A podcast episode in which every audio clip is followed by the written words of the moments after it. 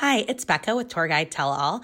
I want to just take a moment to say thank you to our patrons and supporters, the people listening to this podcast. It just means the world to us. And we really, really love hearing from our listeners. We got a really great email from Leslie, and she was telling us how much her daughter, Sarah, loves the podcast. So I just want to give a little shout out to Sarah. I want to thank her for listening. She is a history nerd just like us, and uh, she also likes to geek out about her favorite historical figures. So I feel already like Sarah and I would be best friends.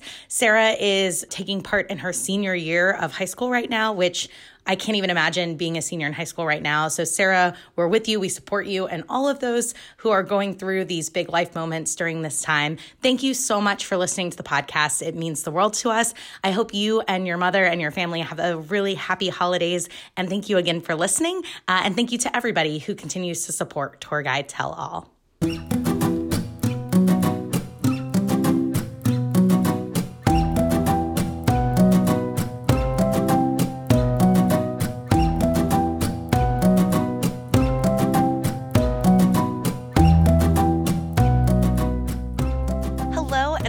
Tour Guide Tell All. We're your friendly neighborhood tour guides here to share with you the darker and more scandalous side of American history. And who boy, do we have a topic for today? We're doing it. We're going all in. But before we talk about our topic, I am Becca. I'm Rebecca. And, and we are the. The Rebeccas we got that one right. That was good. Yeah, that's pretty good. I'm proud of us. So we are here as we're barreling towards the end of 2020, and we've been doing this podcast since March. This started at the beginning of quarantine, and it has just continued through this year, this project. And really, from day one, when we talked about starting a podcast, we said, obviously, we're going to do an episode on Warren G. Harding because he is so ripe for discussion. Uh, not just uh, his personal life, which has a lot, but his presidency, his his wife, everything about him has so much good things to talk about. And then we said we were going to do Warren G. Harding, and then we just kept pushing him off and pushing him off and pushing him off. And he was just so special. We wanted to wait until the right moment. And we feel that this is it. Yes. And this is that Consider moment. Consider this an early holiday gift for you, all our listeners. This is our holiday present for you, dear listeners. The best, the OG, the original scandal gangster. Warren Harding, I tell people this on my tours, and I think that this is true. He is the most underratedly scandalous president of the United States. Because most people like Warren, who? He was president? Hmm, didn't he die in office? Hmm, that's all they know. And you're just missing so many cool things about Warren Harding. Yes, so uh, a little a little bit of a warning on this episode. This episode is gonna it's gonna have some adult content because Warren G. Harding could not, spoiler alert, keep it in his pants. no, he had what they call a zipper problem, and which we'll get into that in a little bit. And he's so great, you guys. I'm so excited. But to start, we're going to start in an unusual place because most of the time when you talk about presidents, you know, their first lady is kind of an afterthought. But since we're particularly interested in women's history, yay, and because his first lady is fascinating and she's really kind of the power behind the throne, I guess, as it were, I think we should start with Florence. Yes. So I think an important piece to understanding Warren is to understand the woman who becomes his wife, which is Florence Kling. She will become Florence Harding. And I'll be honest, when I first started guiding, all I really knew about Florence Harding is she was Warren G. Harding's wife. And you kind of at least the impression I had of her was sort of this like meek, behind the scenes kind of character, didn't really do anything. She wasn't a first lady that I found that interesting. And then once I started developing a first ladies tour and once I started learning more about her life, uh, she's really, really fascinating. So she's born just as the Civil War begins in Ohio from a pretty humble background. Uh, her father does take an interest in her education and teaches her things like business and finance and accounting, which are not really skills girls were learning at this time time. He's also, though, a real hard ass with her. He beats her. He, she's uh, grows up in a sort of an abusive home. So it's not too surprising that at the age of 19, she is going to elope. She's going to run away with a man who's older than her and not exactly the kind of person her parents would have chosen. And it's not Warren G. Harding. Uh, the man that she runs away with is a man named Pete DeWolf, which is a telling name.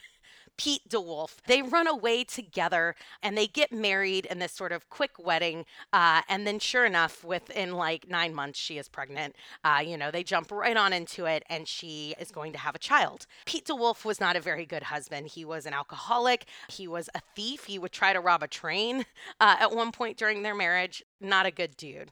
And so, pretty much a year and a half into this marriage, she has left him because he's no good. And so, here she is. She's 21 years old. She has a child and she's got to go back. And she doesn't want to go back to her father. She doesn't want the I told you so talk. So she goes back and she sets up her own life, which was not easy for a single woman uh, with a child at this time. She starts t- teaching piano lessons. She's a pretty talented piano player. She said she played every single day for three years until her fingers bled and she could do it in her sleep. So she a, a talented piano player. She teaches piano lessons. Her mother helps her financially, but she refuses to go back into her parents' house and live there. Uh, and eventually she manages to get a divorce from Pete DeWolf, who really was just like a no good Nick.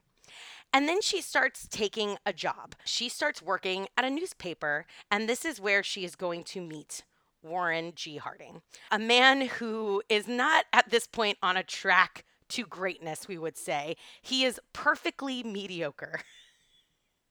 Just like perfectly so. He's middle class mediocrity at this point.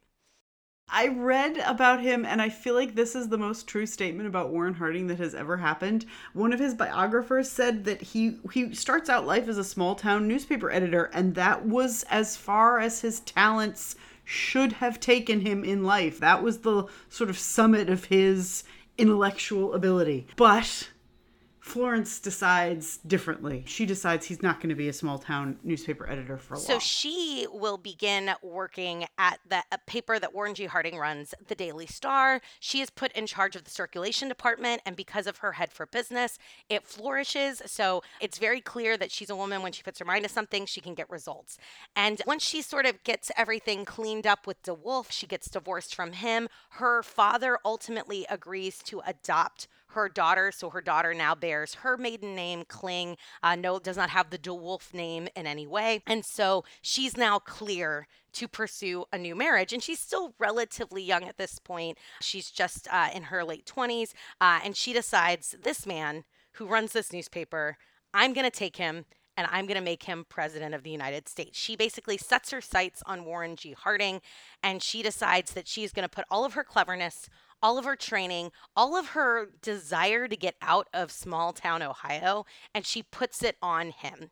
And she would say she had only one real hobby in her life, and it was her husband. So every step along the way, Florence is driving the train. She writes his speeches. She makes connections for him. She organizes meetings. Uh, she helps him make decisions about where to run and what to run and what to do, where to go campaign, how to campaign. Uh, she is going to be the one who really utilizes new technology. She recognizes the powers of things like radio and the, the moving pictures at this point to really propel somebody. And she understands the importance of celebrity. Uh, so she is going to be a really key component to Harding's entire career. She's not just significant as First Lady, she is significant in that she gets Warren to the White House. I feel like she takes the raw material and really just shapes it. And Harding, it should be said, one of the things she sees in him, he does ha- seem to have had some kind of charm. And we'll get, I think, more into that in a little bit. But he does, there seems to have been some sort of magnetism about him. Um, and he's also pretty good looking. Like, we'll put a picture in the show notes. And particularly as he ages, he has this silver fox thing going on. Like, you can kind of see it. So I feel like she, she recognizes that it's a man's world. He's good looking. He has some sort of charisma. And she can just do the rest and she kind of does. And he has like the right kind of background, the right kind of experience, like everything on paper checks off. And so with her brains and kind of his credential as it were she can really push him in the direction she wants. And their uh, relationship i think is pretty obvious from the get-go. She does not wear a wedding ring which i find really interesting but not so interesting as their marriage goes along. But also he called her the boss and she called him sonny which really denotes what I would not say is like a romantic partnership, but rather a business partnership or a kind of maternal paternal relationship. I think it's notable that they don't have any kids. Like she was still young enough And, and she could. She could, you know, and I, I feel like she just, that part of her life was over. I feel like she kind of got burned and was like, all right, I'm over it. This guy, we're going to go places. And it seems like a partnership and he seems to have respected her um, i don't know if he loved her but he seems definitely i mean you couldn't not respect her intellect and you know she was going to make him president and i think he believed her too. so they get married uh, she as her sort of first task tries to make this newspaper the marion star a much better newspaper than it is and he is going to not always be around. He actually suffers warren g. Harding a brief sort of spell of depression and he spends time in a sanitarium and she's running the show. She's the one who's out there really making the paper tick. She's hiring the editors, she's approving the reporters. She's even so much as like trying to get the newsboys to increase their sales. So she's like out there hustling everybody. And when the Spanish American War breaks out, she is basically develops the first wire reports so she's like, first thing we're going to do if you're going to be a politician is you have to be a successful businessman. And so that's what she does. She makes his business a success. And he's not even there for any of that. He's pretty much gone. And then once he comes back and she's sort of like, all right, the first step is you need to run for state senate. So she does that. She does the entire campaign. She raises the money. She picks the seat he's going to run for. And she's like, this is the first step on the checklist of things you need to accomplish. And she gives him some good advice. Maybe not so good advice. She gives him some very good political advice, which he really clings to, which is make no promises, make no enemies. You need to be as neutral and pragmatic as possible. Yeah, I feel like I, I don't know. I've never been able to figure out exactly if she tells him or this is, I think, also part of his personality. But she seems to see that he's pretty morally flexible politically, morally, just kind of not he doesn't really have a fixed position and he wants to be everything to everybody. That seems to be his big thing. Like he doesn't have a, firm stance on really anything. And this is an example of that is going to be his relationship to prohibition. Warren Harding, as we talked about on the presidential drinking episode, Warren Harding was a big drinker Uh, but he was very happy to support the Prohibition Amendment. He supported it first when he was in Ohio State politics. He's really going to get his start because there was a the governor at the time, Myron Herrick, was opposed to prohibition. He was very vocal about this, and even though he was a popular guy, the Anti-Saloon League, which was the big prohibition pressure group, goes after Herrick. He loses in a landslide, and that's going to open the door to Warren Harding. And don't think for one second that Harding did not lo- learn that lesson. He saw what happened to Herrick and was like, yeah, sure, prohibition's great. Yeah, we and we see this sort of all along the way when it comes to things like the prohibition movement. We see it with his relationship to suffrage, even though Florence Harding herself supports the suffrage movement. Obviously, she's a woman of her own in many ways. He is so, so careful of indicating support enough but not so much that he's obligated. Uh, he doesn't want to be targeted the way Woodrow Wilson's targeted uh, as president by the movement. So he does enough overture when he needs to, inviting the suffragists to come and speak with him or address, you know, address his campaign. But he doesn't put anything in writing that really obligates him to support them. And it's such a, you could call it politically savvy, but it's also such a sort of yellow bellied way to reach power. So he is going to make his way pretty rapidly, I would say, through the Republican Party ranks. He starts in the state legislature. Pretty quickly, Florence realizes that governor is a path to nowhere at this point. In the early 20th century, it's really all about the Senate. So when there's an opportunity to run for a Senate seat, she says, forget being governor of Ohio, be governor of Ohio, you want to be a senator. And that's exactly what he's going to do. Within the Republican Party, he is very savvy. We talk about this a little bit in the 1912 election episode, but 1912, there was that big party split, uh, and there was that splitting off of progressive Republicans to supporting Theodore Roosevelt. Harding looks and says, Well, you know, I supported Roosevelt in the past, but the path forward is not going to be this progressive third party ring. And so he rides the Taft train, but in such a way that he doesn't do anything that really offends the progressive side. So when Taft loses to Wilson, and all of a sudden there's a bit of this vacuum in the party, Harding is seen as this Republican senator who could go places. Very much a rising star. And he does this really by not making anybody too mad at him and not sticking out in particularly any big way. He is um, seen as sort of this rising star and they're going to talk about him running for president as 1920 approaches. At that time, presidents could still run for a third term. It wasn't a law yet. And Wilson is very ill with a, he had a stroke. So he's not going to run for a third term. So that's not going to happen. Uh, the Democrats pick this very colorless, very conservative, moderate Democrat named Cox and we don't have a President Cox, so you know that he doesn't win. And I feel like in 1920 it was not going to be a Republican or a, a, Democratic year. They knew it. Wilson wasn't especially popular, so the the Republican nomination is going to be where it's at. And Harding was not the first choice. No. It was a big camp, uh, big field of candidates. There were quite a number of people in the mix, and, you know, in the first few ballots, Harding's bringing in a couple of votes, not really anything to write home about. But as these things used to go with these political conventions, the longer these ballots go on and people start consolidating, it really boils down to a group of men smoking cigars in a back room. And this group of men smoking cigars in a back room are going to decide that out of the viable candidates, Harding is the best option. And you could perhaps say that they choose him because of his flexibility. He's going to be a party hack. He will do what the party tells him. And he's got the charisma. He's got, um, certainly, I think they see his wife as an asset because she knows how to run a campaign, knows how to keep him on track. But he's really chosen not by the delegates on the floor, but by the party movers and shakers in a back room. But it takes something like 11 or 12 ballots to get Harding to the nomination. Yes. And then he becomes president. In a landslide. It's like the election of 1920. We never have to do a podcast on this one because it's like from the beginning, Harding is just a runaway. Uh, like you said, there's a swing away from Wilson and the Democrats in general. Uh, he runs on a return to normalcy, which is a slogan I hate because it just sounds so awkward grammatically and he's not like he plays footsie with the suffragists but isn't really committed to them.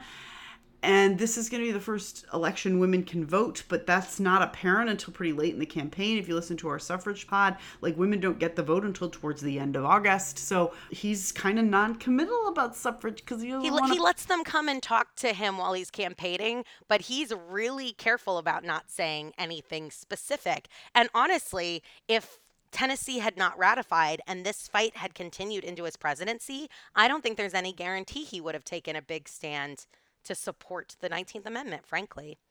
Nope, I don't. I completely agree. I think he was fine that women could vote because they voted overwhelmingly for him, but I don't think it would have really bothered him either way.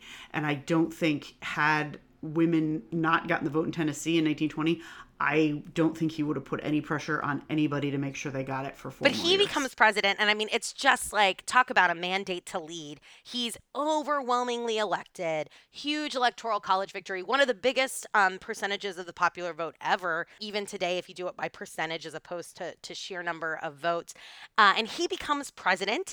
And his presidency is, I don't want to say unremarkable because there are things to remark upon, but I don't think today we can look back and see Harding as a particularly effective president.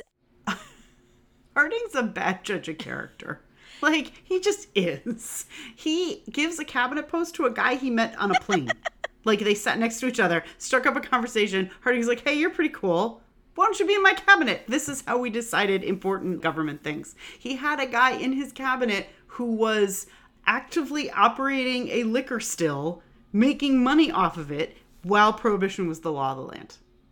Like, very blatantly illegal things. The guy he points to the treasury had huge interests. Andrew Mellon had huge interests in all sorts of really illegal Let things. me take literally the like the richest man in America and put him in charge of the treasury. Yeah, so that he can entrench his own wealth and that of his rich friends and sort of screw over everybody else. And that's basically what Andrew Mellon does. There's limited oversight and Harding's just like, yeah, I, you know, sounds good. And he gets involved in all kinds of scandal, some of which isn't deserved. I feel like Teapot Dome is kind of not We'll get to yeah, I think Dome. we have to touch on Teapot Dome, even though I think at the end of the day, Harding is, like you said, more a victim of a being a bad judge of character, and I think relying too much on nepotism in terms of friends of friends and friends of the party, instead of really judging who is of a good character and who's going to do these jobs.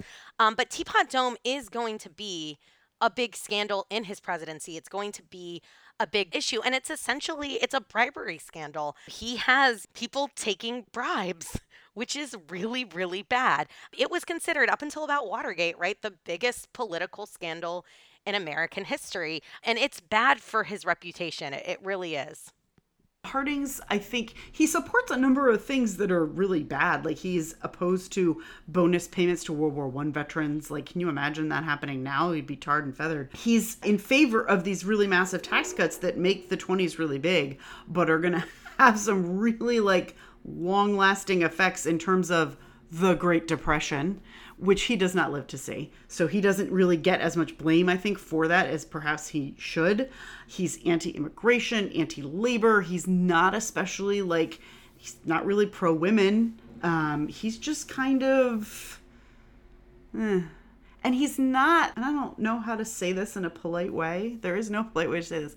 He's not the smartest guy. He'll just come right out with it. He's certainly not the dumbest man we've ever had be president, but he's certainly not an intellectual. He is kind of self-involved, I think. Also, that that we're we'll talk about that more in a minute, but he's just not a good judge of character, I think is where we can go with I think he's a perfect example of what starts to be, I think, a political problem in the late 19th century into the 20th century of there's so many people behind the scenes in these parties pulling the strings and Harding could not be a better puppet because he's you know got what you need to win elections and to, to, to win people over but he's not going to push back and he will take advice and he will listen and once Florence gets into the White House she is very consumed by her own projects because now that she's first lady, she can do the things she cares about. And while she obviously cares about her husband's career, she doesn't have a lot of say on things like his cabinet and his political choices. So she really throws herself into her own projects, which is primarily caring for veterans, which she was very involved with, hosting veterans events at the White House and going to Walter Reed to read to veterans sometimes once a week. Um, so that was really her passion. But you sort of have this guy, like you said, who's not that smart. He's not that interested in the actual day to day of this job. And you've got a lot of big players in the Republican Party with their own vested interests, and they're sort of acting through him. And this is why corruption runs so rampant in his administration. I also feel like Harding is one of those people that listens to the last person that talks to him. You, the debate issue goes back and forth, and the last guy who gets to him is the okay, you're you sound great, you know what you're talking about, and he kind of goes with that. He literally says that about when it comes to Mellon and these tax cuts, right? He says, "Well, I talked to Andrew Mellon and the finance guys, and they tell me the tax cuts sound really good, and I agree with them. Then I go talk to the anti-tax cut guys, and what they say is good." And it's like, well, yeah, because everybody's going to be promoting their point of view. You have to discern what is best. But he's not that kind of guy. no, And he is very, very distracted while in office. very nice segue. Very distracted. Very first- distracted.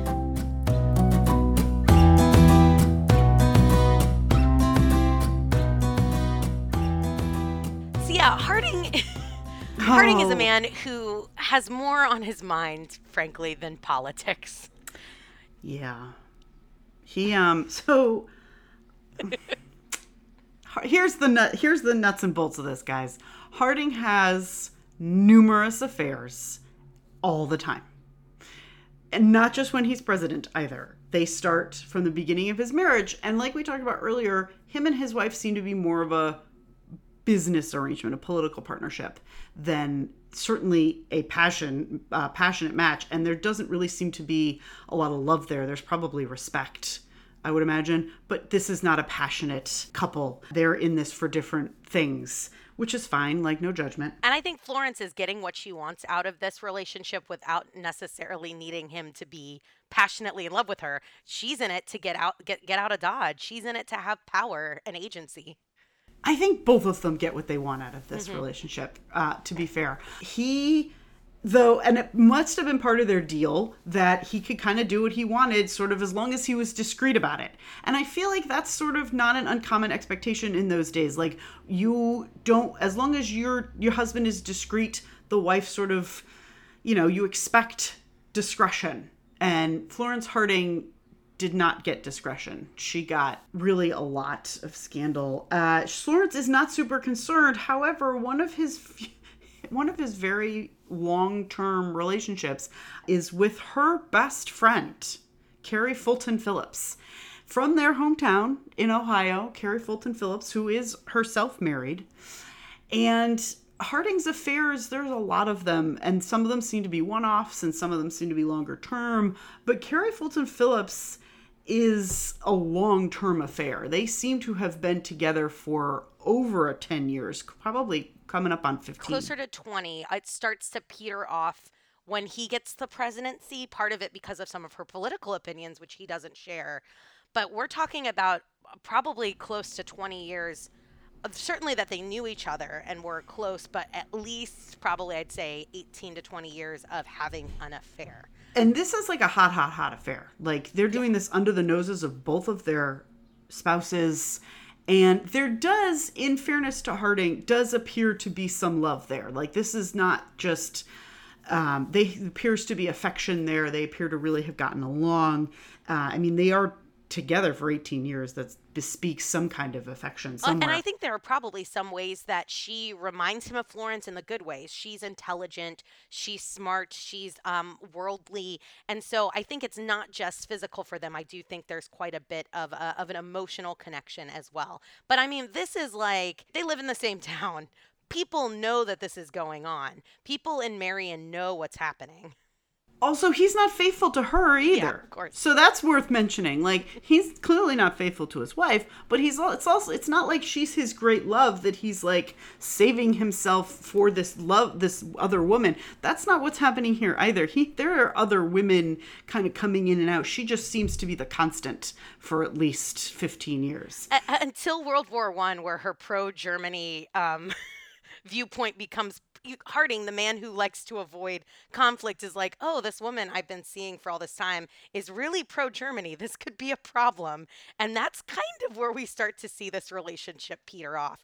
But it also times out about the time that he's going to be the Republican nominee. And she also tries to blackmail him, which I feel like is going to kill the romance right there. like, I don't know. she basically, like, she sees his star on the rise. He's at this point a senator. And basically, I think he, what my supposition is, reading between the lines, that she, he's trying to kind of give her the kiss off. And she's like, okay, I'll go, but like, give me money. And Harding doesn't have money. I mean, he has his salary as a senator, but that's not like a huge amount of money. And she's threatening to go to the press and talk all about his infidelities. And he's like, this isn't good. And so, what's a senator to do, Becca? You're going to go to your party uh, especially if you are going to be um, accepting their nomination to be their candidate for president. You're going to go to the party bigwigs, these guys who chose you in the smoke filled back room, and they're going to want to know your skeletons. And you're going to be like, well, I have some in my closet. And mm-hmm. mine is Carrie Fulton Phillips. And so he discloses this to the Republican Party, and the party does what I think anybody would do. They take Phillips and her husband, and put them on a slow boat to China. And I don't mean that euphemistically. No, they, that's literal. They send them on an extended tour of Asia and the Pacific, like almost a two year trip. Yeah. Basically, this is completely paid by the Republican Party. Yes. And off they go and off they go. And basically, it ends them. They land in like Borneo uh, on election day with no newspapers, so they can't possibly make a fuss. You know, like they're miles from the nearest English speaker, and much even less if a reporter. had heard some gossip about a woman named Carrie Phillips in Ohio, there's no way for reporters or journalists who might have been looking for some dirt on the the soon to be president, they couldn't get in touch with them. It's really ingenious. And then the Republican Party will continue to pay Carrie for the rest of her life. She gets an annual stipend to keep her mouth shut. Which, nice work if you can get it, I guess. And should I just apologize if any readers are shocked to hear that po- political parties have paid women off to be silent? I hate to disappoint you and break the illusion. So this doesn't bother Harding very much, though, because he and Carrie Phillips have been on the wane, you know, on the outs. And by this time, he has other fish to fry. You know, there are other irons in the fire. First of all, he's running for president. Yeah. Uh, but second of all, he's having an affair with a his new mistress is a woman named Nan Britton. Woman's a stretch. Woman's a stretch, yeah. Um, apparently, Harding has trouble moving outside of his hometown because, like, his like affair partners seem to be like from Marion, Ohio, and nowhere else. Nan Britton, her parents have been friends with the Hardings for decades. He's known her since she was essentially an infant, and she seems to have had some kind of teenage crush on her father's handsome friend, Warren Harding. Now, obviously, he's not interested in her because she's a kid but then she grows up, and apparently Harding, like, really finds that difficult to resist. She's going to contact her father's friend, who is now a United States Senator, and she goes to Washington and meets with him about a job. And boy, does she get one. She still seems to have had stars in her eyes for Warren Harding. And he's like, hey, you're pretty. And, you know, she's very young. She's about 20 in the grand tradition of older men everywhere is seeking comfort in the Yeah, she she her claim would be that it starts right when she graduates at 18, but the timeline's a little squidgy there. A little murky. But either way, she is considerably younger than Warren G. Harding. and the affair goes on for a while. When he goes on the campaign trail to run for president, she goes with him. She poses as his niece when the then the photographers ask, which is icky on any number of levels. At some point, uh, she is going to get pregnant, and so she bears him a love child. Uh, she names the daughter Elizabeth. And Harding, it must be said, does do the right thing. He does pay child support, but he doesn't want to meet his daughter. He does, however, very much want to continue his affair with Nan, and their their uh, affair continues until his death. They she is snuck into the White House. They meet at the apartments of friends. This is a hot and heavy affair for years. For probably the better part of a decade, really. And yeah, it's sort of interesting with Elizabeth in that he does not explicitly acknowledge that he has fathered this child, and yet there is money that flows to Nan Britton essentially monthly that one would have to say is child support. And so it, it's tricky because you know, he never writes anything that says this is my child, but it's not too hard to put two and two together here. And the fact that he keeps this relationship going with Nan. And so when he dies, Nan Britton it doesn't the child support payments stop because obviously like this is kind of under the table. And so Nan Britton doesn't have a lot of options. Like she has financially been dependent on Harding for a while now. He was a pretty young man, uh, so she had anticipated that he would continue to support both her and their daughter for years. And so she doesn't quite know what to do. And so she takes what she feels like is the only option open to her, which is she's going to blackmail his grieving widow. Warren Harding was actually semi popular when he dies. Dying makes him even more popular, and his wife is seen as beyond reproach. So it is not really a good plan to sort of publicly try to blackmail a grieving widow of a president of the United States. And Florence Harding is basically going to say, oh, honey, no. Florence Harding calls Nan Britton's bluff. And so Nan Britton says, okay. Harding dies in 1923. Nan Britton's going to go back and write a memoir. With the best title that you could possibly have for this kind of book The President's Daughter. she just cuts right to the chase. There's no there's no coyness in this title. Nope she gets right to it. Nan Britton is going to write this. It's the first sort of presidential kiss and tell of its type. Like we're kind of used to this today, but this is a big deal. Um, she is going to want to publish it uh, a few years later, 1927, but no respectable publishing house will touch this. Like this is considered scandalous, and there's you know legal implications here, and so she has to basically have it self-published almost. It's a bestseller and so I liken this to like the tabloids. Like no one wants to admit to having read it, but like everybody secretly like is getting it from somewhere because it is a bestseller and people are reading It's it. initially wrapped up like when you would order it, it came delivered like wrapped up in brown paper like pornography. I love it, like porn. And Nan Cuz it's it's racy. It's scandalous, you guys. Nan Britton does not want for candor. She is very forthright about a number of things that I'm going to guess Harding would have wished she'd keep her mouth shut about. For example, uh, she talks all about this affair in great detail. Great detail. I mean, she talks about losing her virginity to Warren G. Harding, yes. which that sentence Point alone blank. should send chills like down your spine. Yes. She talks about how she was secreted into the White House many, many times. How at one point they were in danger of being discovered, and so he's going to bundle his mistress into a closet off of the Oval Office. And there, as she put it, her, the president and his sweetheart shared kisses in safety. So the president of the United States and his young mistress are basically doing it in a literal coat closet in the in the west wing of the White House. This is real. This happened. In the book, she gives what one observer describes as a very accurate depiction of the White House when seen from floor level. Just ponder that. You'll get that in a minute. It'll come back around. Um, all kinds of crazy detail. It is a sensation. And just when you think, and it, she makes a lot of money doing this, obviously, uh, and just when you think Harding's reputation can't sink any lower, it. But it will lower. take a little bit of time. This is obviously a huge scandal. Florence Harding will spend the rest of her life denying any of this, basically saying that, you know, this is just someone trying to cash in. Uh, she will spend her whole life just like, absolutely not. This this is not real. And Florence Harding dies not all that long after, actually.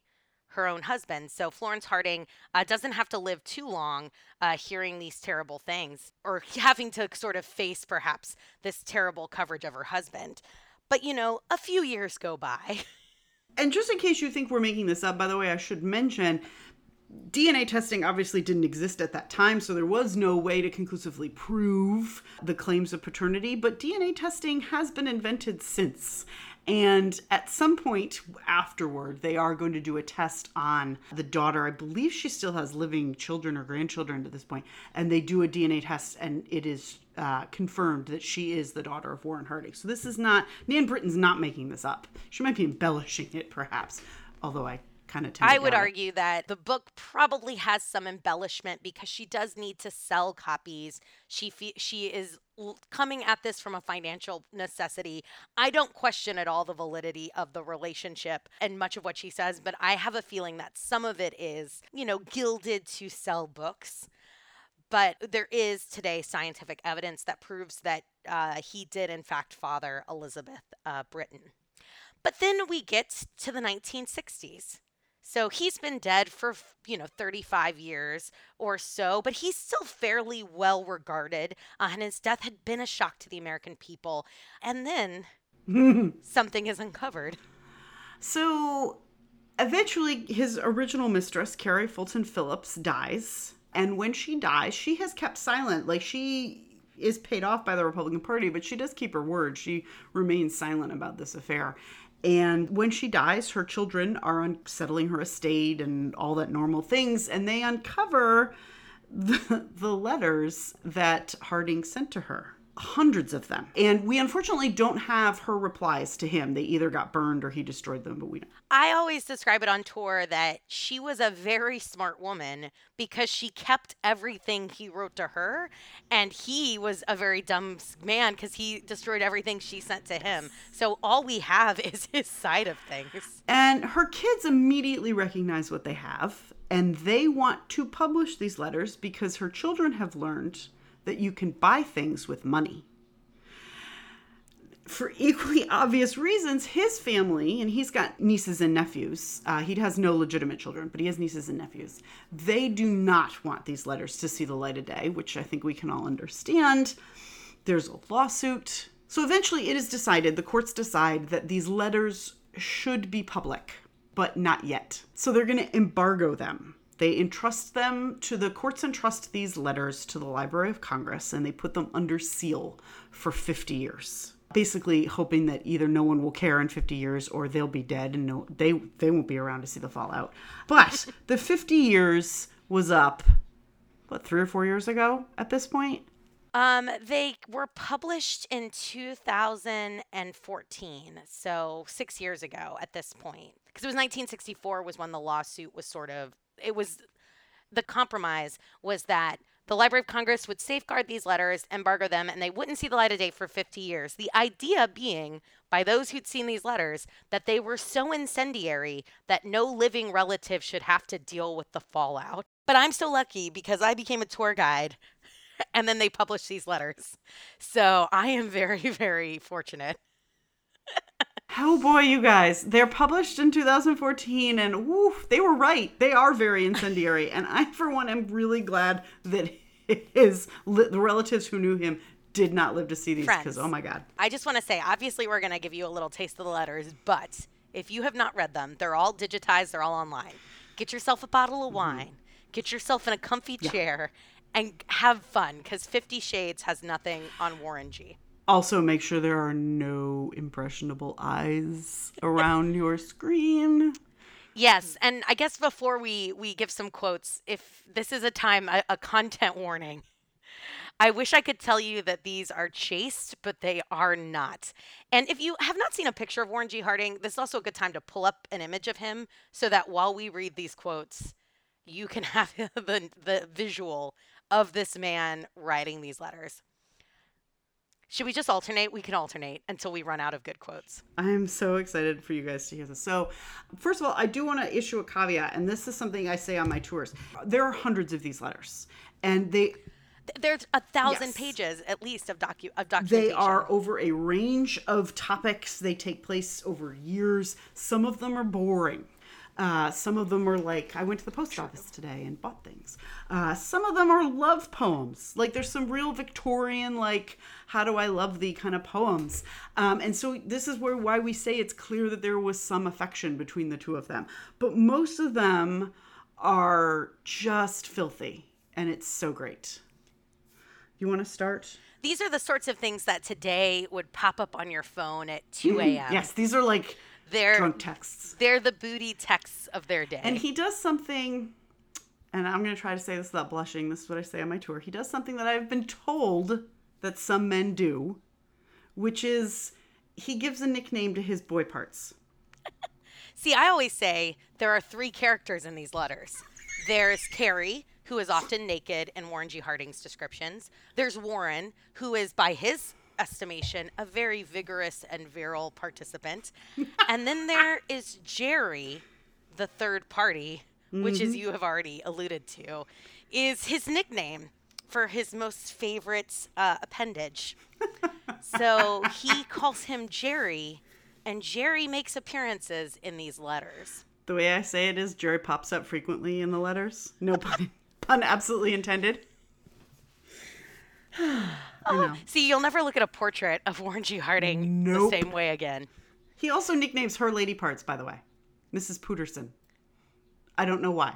He does not explain. And I think we're just going to leave that there. I'm not. I'm not touching that. Nope. You want to go first? Go ahead. Yeah. So you know, we'll start with one that's perhaps not so so scary, but gives you an idea of what a lot of these letters are like. I love you more than all the world and have no hope of reward on earth or hereafter, so precious as that in your dear arms, in your thrilling lips, in your matchless breasts, in your incomparable embrace. Aw, Oh, that's kind of nice. that's kind of nice. Okay, I'm not. Uh... All right, so here's this is one of my favorites. Uh, honestly, I hurt with the insatiate longing until I feel that there will never be any relief until I take a long, deep, and wild draught on your lips and then bury my face on your pillowing breasts. There's a lot of breast talk in these. He's not Lord Byron, guys. well, I don't know. Let's try a poem and see see if you Ooh, think ahead, that he he missed his calling. I love you garbed but naked more. Love your beauty to thus adore. I love it when you open eyes and mouth and arms and cradling thighs. If I had you today, I'd kiss and fondle you into my arms and hold you there until you said, Warren, oh, Warren, in a benediction of blissful joy, uh, rather like that encore discovered in Montreal.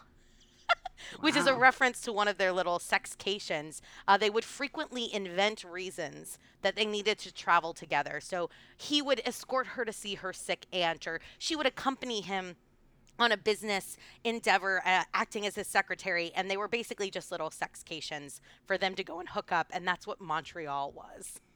Fantastic. um, this one is short and to the point. Uh, wish I could take you to Mount Jerry. Wonderful spot. That's my favorite, I think. Yeah, um, I like to another reference to Jerry. Oh, Carrie mine. You can see I have yielded and written myself into wild desire. I could beg, and Jerry came and will not go. Says he loves you, that you are the only, only love worthwhile in all the world. And I must tell you so, and a score or more of other fond things he suggests, but I spare you. He is so utterly devoted that he only exists to give you all. I fear you would find a fierce enthusiast today. I just think it's a good thing they didn't have camera phones back then, because otherwise, I think we'd see Jerry. Oh yeah, this is totally yeah. There would totally be some like unfortunate. And I mean, friends, these go on and on and on. Uh, I think that gives you a taste of what he has written. But truly, if you have not read the letters They're of so Warren G. Harding to Carrie Phillips, you're missing out.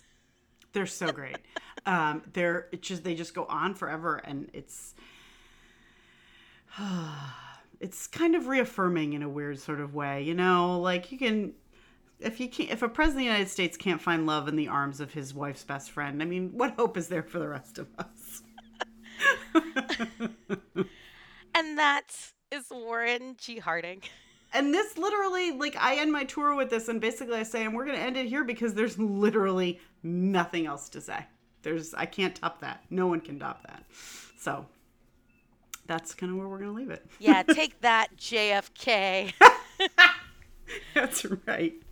so I always sort of ask. I'll, we we frequently discuss Warren G. Harding on our White House at Night tour, uh, and I usually will ask my groups, you know, who they think the president was, who had the most sex, or who was like the most like sexually like uh, extravagant. Uh, and a lot of times JFK comes up because of his reputation and his handsomeness, and I'm like, you would think, but no, it's Warren G. Harding. Warren G. Harding. So here we, we made it to Warren G. Harding. We had to do him in 2020 because this has been a heck of a year, and we, we needed to have this episode for for everyone's enjoyment. Yes, uh, the 2020 deserves Warren Harding. Like we, this is our holiday episode. We've had a long, hard year. You've had a long, tough year. There's been a pandemic. We need a little Warren Harding um, in order to make everything at least a little bit better.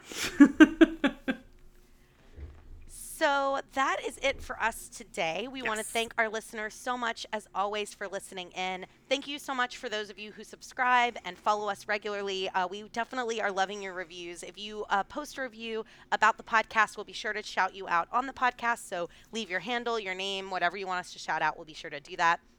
But thank you to everybody who um, is listening and subscribing. It means a lot to us. We also want to hear from you. If you want to give us a shout out, if you want to uh, ask questions, make suggestions, if you want to pitch the pod on a topic, we're making our way to the end of our first season of episodes. So if you have a suggestion for an episode or you're curious about a topic, now is the time to send us a pitch. You can find us at Tour Guide Tell All on Facebook and Instagram, and at Tour Guide Tell on Twitter. And of course, you can email us tourguidetellall at gmail.com. If you want to be a Patreon and support the pod, uh, we have Patreon, Tour Guide Tell All, and we love our patrons so very much.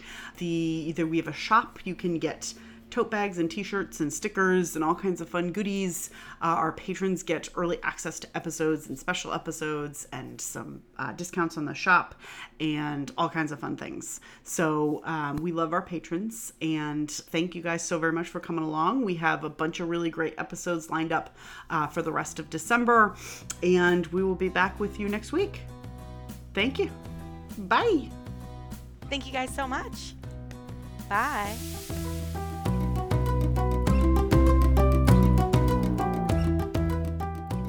Tour Guide Tell All is researched, recorded, edited, and mixed by Becca Grawl, Rebecca Fackner, Dan King, and Candon Arciniega. All tour guides with free tours by foot in Washington, D.C. Help support us and get some special perks by becoming a patron. And if you don't want to sign up for our monthly commitment, you can also send us a virtual tip on Venmo at Tour Guide Tell All, or get some Tour Guide Tell All swag from the merch store, all linked in the show notes. Thanks for listening, and we hope to see you next week.